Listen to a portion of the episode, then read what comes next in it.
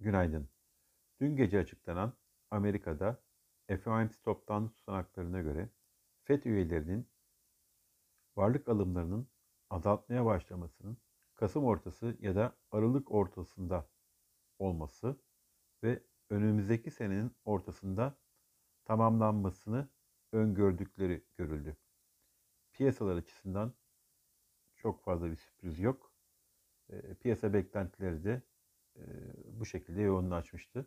Amerika'da 10 yıllık tahvil faizleri %1.55 seviyelerinde.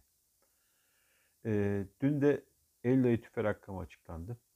E, %0.3 artması beklenen e, ABD tüfe %0.4 artış gösterdi. Yıllık tüfedeki artış da %5.3'ten %5.4'e yükseldi. JP Morgan'ın açıklanan bilançosunda net kar rakamı beklentileri aştı. Bugün ülkenin diğer büyük bankaları Bank of America, Morgan Stanley, Citigroup ve Wells Fargo'nun 3. çeyrek net kar verileri izlenecek. Dow endeksi günü yatay tamamlarken Nasdaq ve S&P 500 hafif yükseldi. Bu sabah ABD vadeli endeksleri hafif pozitif bir seyir izlemekte. Çin'de bu sabah açıklanan tüfe %0 ile beklentilerin altında gerçekleşti. Ağustos'ta %0.1 olan aylık enflasyonun Eylül'de %0.3'e yükselmesi bekleniyordu. Yıllık üfe ise tam tersi yıllık bazda %9.5'ten %10.7'ye yükseldi.